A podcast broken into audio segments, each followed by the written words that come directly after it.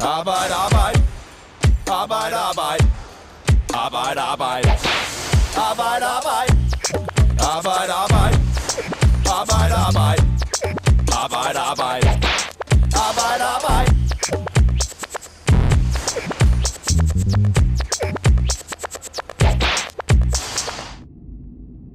En middelalderne, slank mand i mørkt jakkesæt og med gråstænkede krøller går nervøst rundt i et lokale. Han ruller patienterne ned, så ingen kan se ind. En anden mand kommer ind i lokalet. Han er noget mere bestandt i sin kropsstatur, men også iklædt mørkt jakkesæt. De sætter sig begge ved et bord i lokalet, og den bestandte mand rækker en kuvert med penge ind over bordet til manden med krøllerne. Det er bestikkelsespenge. Manden, der modtager dem, hedder Pietro Paolo Marcheselli. Han er i byggebranchen, og pengene, han netop har modtaget, er fra en underentreprenør. Hele chancen kan man se på en video, italiensk politi har offentliggjort. Pietro Paolo Marcheselli bliver anholdt, anklaget for bestikkelse for en halv milliard kroner, og han er kun en i et større netværk af personer med forbindelse til byggebranchen, der bliver knaldet ved samme lejlighed. Han indgår et forlig, hvor han accepterer to års betinget fængsel, og så tænker man, at hans tid er forbi i branchen. Men pludselig dukker han op på et byggeri i Danmark. Byggeriet af Storstrømsbroen. Mit navn, det er Morten Olsen. Det her det er Arbejde Arbejde, og vi optager fredag den 4. juni om formiddagen. Dig, der står herovre for mig, hed, du hedder David Rebu. Det gør Og du, ja, og du har fulgt byggeriet på Storstrømsbroen i flere år. Du har sammen med din italienske kollega, Giulio Rubinho, håber jeg udtaler det rigtigt. Jeg er ikke så stiv i italiensk. Det er tæt på. Okay, det, det, det er godt nok for... Tæt på er godt nok øh, lige her. Og I har sammen skrevet artiklen om den korruptionsdømte Pietro Paolo Marcheselli.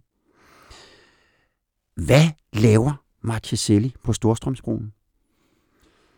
Jamen, øh, ifølge de danske leverandører på det her store offentlige byggeri, så spiller han øh, en vigtig rolle på byggeriet. Han er nemlig den, der sidder øh, for bordenden, når der skal træffes øh, beslutninger om øh, både, af, både af teknisk art, men også øh, sådan i forhold til forhandlinger med, med øh, underleverandører på byggeriet. Så altså en, en væsentlig rolle. Og han har jo tidligere masser af direktørroller på, på CV'et i enorme øh, byggekonsortier i Italien. Mm. Jeg kunne også godt lige tænke mig at vide, hvad er hans formelle titel her? Øh, han har den engelske titel, der hedder Operational Manager, Mm. som oversat til dansk er noget i retning af produktionschef. Mm-hmm. Okay. Og når jeg spørger lige ind til det, så er det fordi, det er vigtigt. Men det vender vi tilbage til. Ja. Ja. Den sag, han er dømt for i Italien, hvad går den ud på?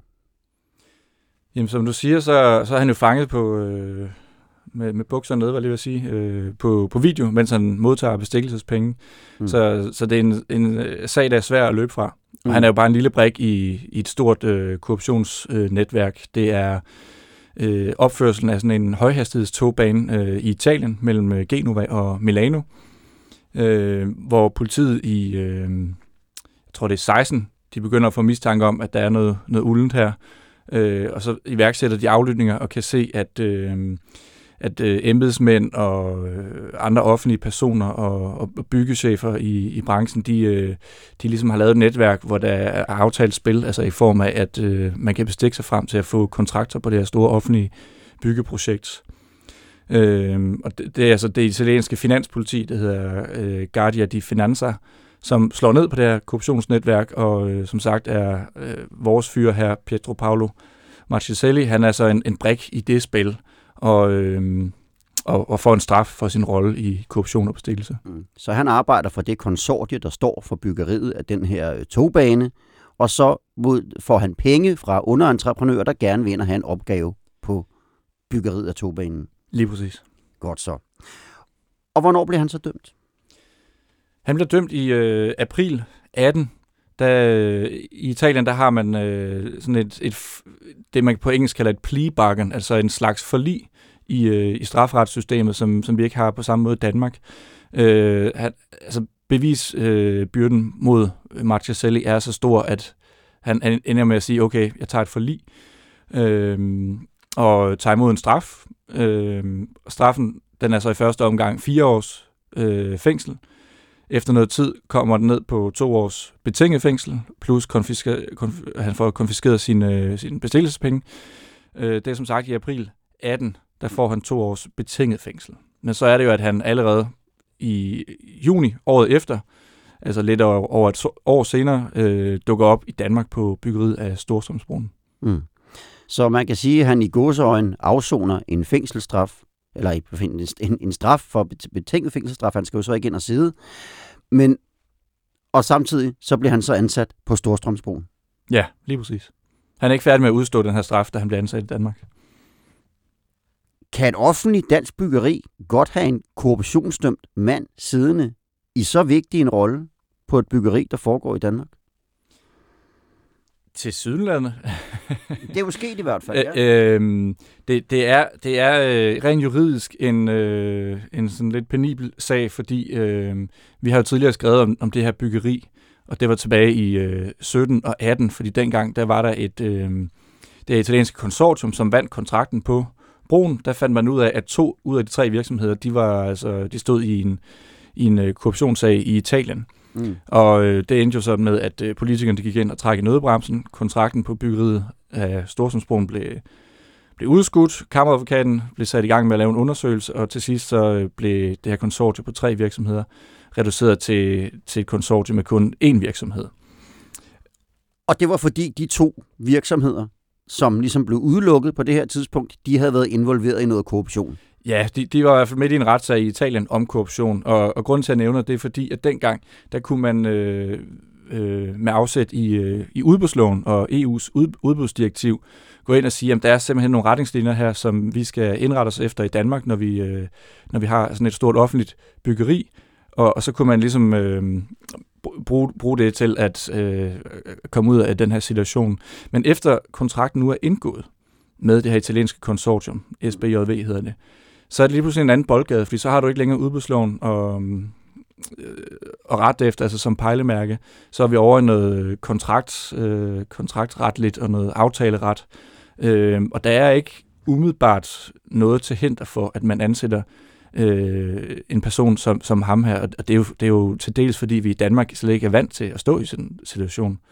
Øh, det, hvis det var i Italien, så havde man måske på, på andre måder garderet sig mod at ansætte en fyr, som stadig er ved at udstå en øh, straf for, for korruption.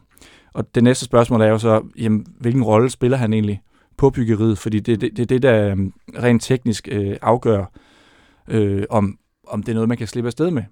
Mm. Og der er det jo, at øh, både SBJV, det her italienske konsortium, der har ansat øh, Marcheselli, men også Vejdirektoratet, som er øh, statens bygherre på projektet, at de, de siger, jamen han er ikke det, vi, vi definerer som en nøgleperson. Mm. Så, så derfor øh, kan vi ikke gå ind og, og, og stille den slags krav i ansættelsen. David, jeg vil godt lige stoppe dig her, fordi at øh, det er jo Vejdirektoratet, der er bygherre på projektet her, og dermed har ansvaret for, ja, hvem de hyrer til det, ikke? I hvert fald, hvilke firmaer de hyrer ind til at stå for, for og, og byggeriet. Og jeg vil gerne lige spille et klip for dig. Og det er fra net, den netradiostation, der hedder Den Uafhængige, som man kan finde på Facebook eller inde på den hjemmeside, der hedder denuafhængige.dk. Og de laver hver morgen en times morgenradio. Og forleden, der talte verden Asger Jul med Erik Stoklund fra Vejdirektoratet. Og det øh, lød sådan her. Og de talte om ham, Pietro Marchiselli, om hvorvidt, at man kunne have sådan en mand siddende på projektet. Og det lød sådan her. Det er Erik Stoklund, vi hører først. Jamen, vi har ikke, øh, vi har ikke beføjelser til at, at, øh, at godkende øh, Paolo Massacelli i den position, han har. Han har en sekundær position på projektet, så det er egentlig et spørgsmål, du skal rette mod, mod konsortiet, som, som ansætter ham. Ja, men hvis jeg nu spørger dig, selvom du ikke har kompetencen til at, at fyre ham sådan formelt, mener du, det er et problem, at der sidder sådan en mand som produktionschef i den Nå, store ja. italienske underleverandør, som skal som bygger øh, broen? Jamen, jeg har ikke, jeg har ikke den kom, øh, kompetence til at, at, at, at forholde mig til dem, der er ansat i sekundære positioner på, på det konsortium der. Okay. Ja, Erik Stoklund her, han vil ikke rigtig forholde sig til Paolo Marcheselli, fordi han er i det, han mener er en sekundær position. Og så har vejdirektoratet ikke rigtig nogen beføjelser der. Hvad er din opfattelse af Paolo Marchesellis øh, rolle på det byggeri?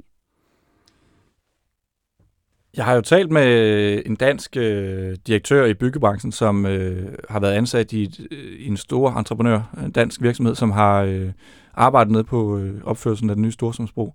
Og han siger, han har siddet i møder med Marticelli, han siger, at han er en, en øh, figur med beslutningskompetence, som har siddet for bordenden, når der skulle træffes beslutninger, og som de andre øh, ledere i SBJV, altså det italienske firma, har rettet sig til, når der skulle træffes beslutninger om blandt andet teknik og øh, kontrakter med, med underleverandører. Så, så han, han er uden tvivl en vigtig person på byggeriet, og det synes jeg også, at hans øh, CV vidner om.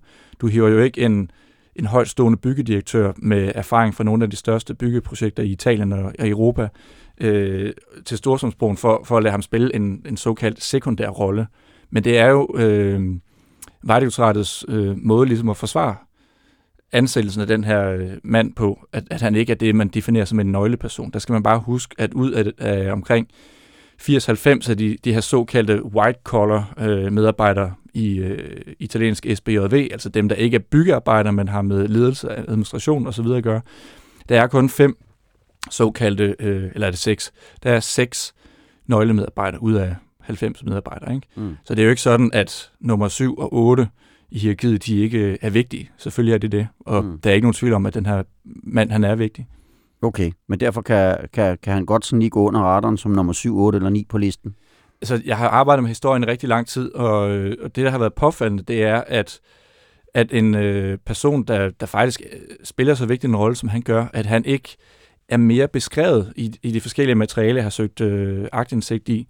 Øh, for eksempel er hans titel ikke nævnt i, øh, i øh, møderne, øh, eller undskyld, i referaterne fra de forskellige byggemøder, selvom at han er en af de øh, nøglepersoner, der har fået tilsendt de her allermest øh, essentielle oplysninger om byggeriet løbende over de seneste par år. Så, så, så det har været lidt at arbejde at finde ud af, jamen, hvad er det for en rolle, han spiller på byggeriet, og det har jo kun kunnet lade sig gøre igennem øh, kilder, som, som har mødt ham, og som ved, hvad, hvad han er for en, for en figur. Mm. Og hvad er det, de siger?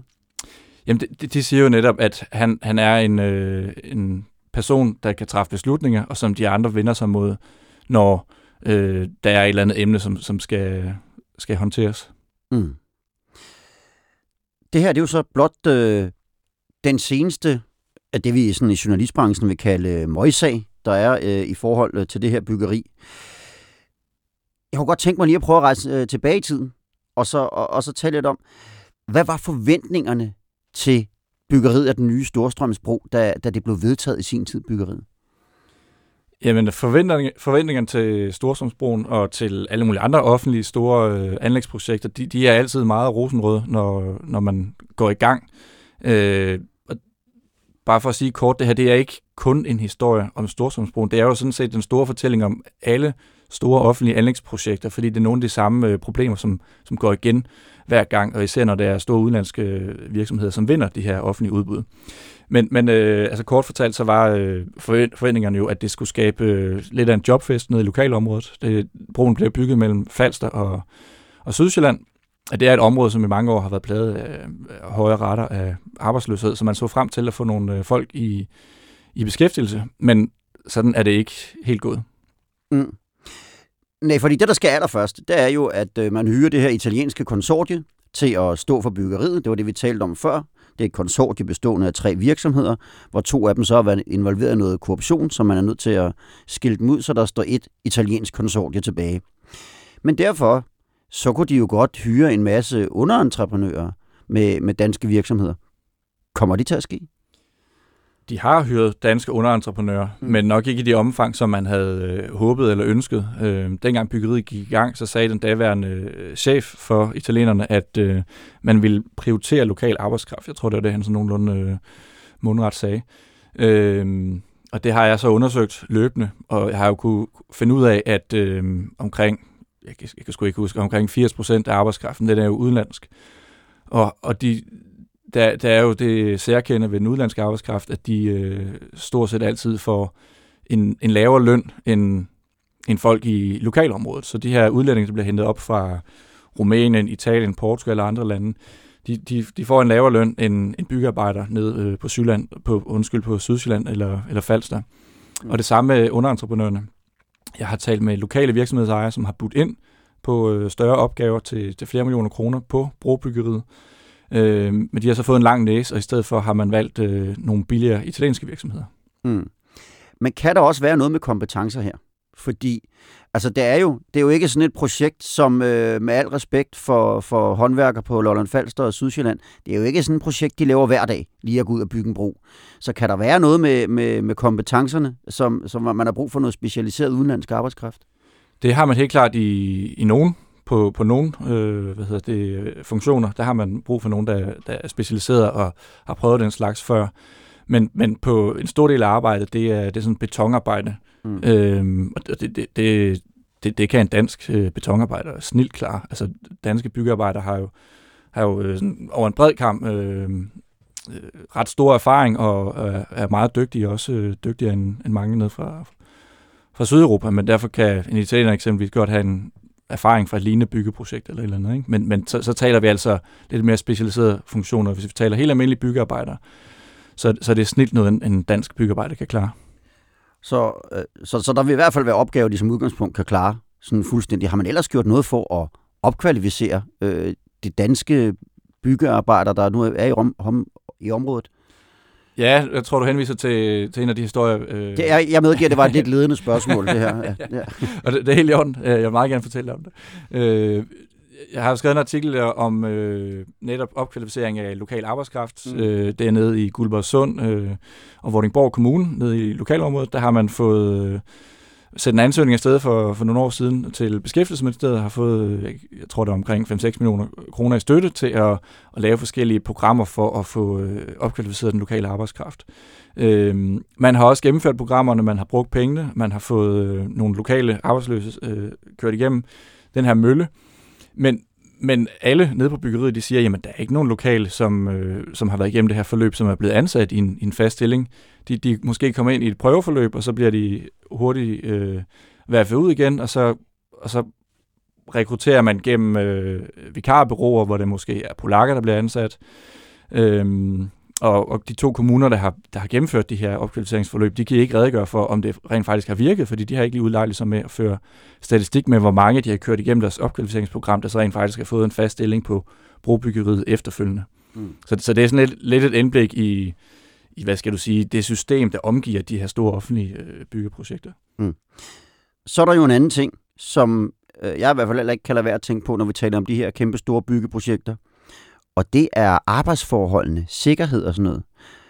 Hvordan står det til på Storstrømsbyggeriet? Jamen, øh, hvis, man, hvis man skal dømme ud fra arbejdstilsynet, som jo er myndighed på, på området, så står det skidt til. Øh, jeg kunne for et års tid siden, tror jeg det var, fortælle historien om, at nu var nu havde arbejdstilsynet reageret med 140 øh, anmærkninger om dårligt arbejdsmiljø og i rigtig mange tilfælde livsfarligt arbejdsmiljø. Øh, der var eksempler på folk, som var i risiko for at falde ned fra, øh, fra på arbejdsplateauer på op til 9 meters højde, hvor de ikke var fastspændt forsvarligt. Øh, maskiner, som var defekte, hvor, hvor folk risikerede at få skåret øh, lemmer af. Øh, risiko for, for stød på pladsen. Øh, og igen, fordi der lå øh, ting, som ikke var beskyttet eller som var defekte. Rigtig mange forhold, øh, som, som er virkelig grælde, og som har ført til flere samråd i Folketinget, hvor, hvor flere partier de har krævet bedre arbejdsforhold. Og igen, noget af det, øh, vi har gjort os ekstra umage for, det er jo at få folk fra byggeriet til at stå frem og fortælle. Og øh, det er faktisk lykkedes at få også nuværende ansatte til at stå frem og fortælle om de her rigtig, rigtig dårlige arbejdsforhold, og også om, hvordan de er blevet skadet på byggeriet, og deres arbejdsulykker er blevet øh, holdt under radaren, de er simpelthen ikke blevet anmeldt. Okay. Hvordan er dit indtryk, at det så står til med arbejdsmiljøet dernede nu? Det er mit indtryk, at det går lidt bedre nu. Der er i hvert fald kommet meget mere fokus på det, og efter de her afsløringer i, i Fagbladet 3 efter, har de jo været nødsat til at, at ansætte nogle øh, sikkerhedskonsulenter, i, både i SBJV, altså det italienske firma, men også øh, hos Vejdirektoratet. Så, så man, man kan sige, at, øh, for nu at sige det sådan lidt øh, firkantet eller groft, så Vejdirektoratet har jo skulle ansætte øh, nogle støttepædagoger til at sørge for, at det firma, de har ansat til at bygge broen, de rent faktisk lever op til de øh, krav, der er om arbejdsmiljø i Danmark. Og det er jo i sig selv lidt, øh, lidt en mystisk konstruktion. Mm. Og hvad med vores ven, Pietro Paolo Marcheselli, som vi, vi startede øh, hele udsendelsen med at tale om?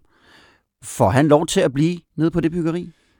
Øh, jeg ved ikke, om han får lov til at blive, men i hvert fald så, øh, så kan jeg godt sige så meget som, at han stopper nu. Det er i hvert fald, hvad jeg hører. Jeg har ikke skrevet artiklen endnu. Det skal lige bekræftes øh, fra dansk hold, men, øh, men, men vi hører fra Italien. Jeg har jo som sagt lavet den, den her artikel med en italiensk kollega, at øh, han er på vej ud af byggeriet og vil mm. stoppe. Øh, Vejdirektoratet, de har ikke noget at sige til det. De siger bare, at de tager det til efterretning. Så det kommer til at, at svæve sådan lidt et uvæs om ansættelsen af den her øh, person egentlig var i overensstemmelse med dels de danske regler, men også øh, i overensstemmelse med, hvad Vejdirektoratet de, de egentlig forestiller sig, hvordan de forestiller sig, at forholdene skal være på et offentligt dansk byggeri. Mm. David Rebu, tusind tak, fordi du kom. Selv tak.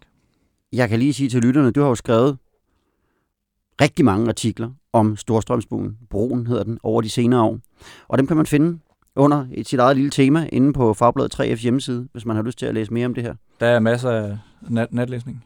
Og der kommer også flere, blandt andet den artikel, du lige står og henviser til, som du har på, på tegnebrættet om, at han til synligheden stopper ham her, Pietro Paolo Marcheselli. Ja, det er jo det, man sådan, øh, i branchen kalder en konsekvens af, af noget, man har skrevet om, så det er jo fint, men, men, men, men stadig sådan lidt øh, øh, underbelyst, hvorfor er det egentlig, han stopper, ikke? Mm. Og det prøver du at grave videre i. Ja. Endnu en gang tak til dig og til jer, der lyttede med. Ha' det rigtig godt, til vi høres ved igen. Arbejde, arbejde. Arbejde, arbejde. Arbejde, arbejde. Arbejde, arbejde. Arbejde, arbejde. Arbejde, arbejde.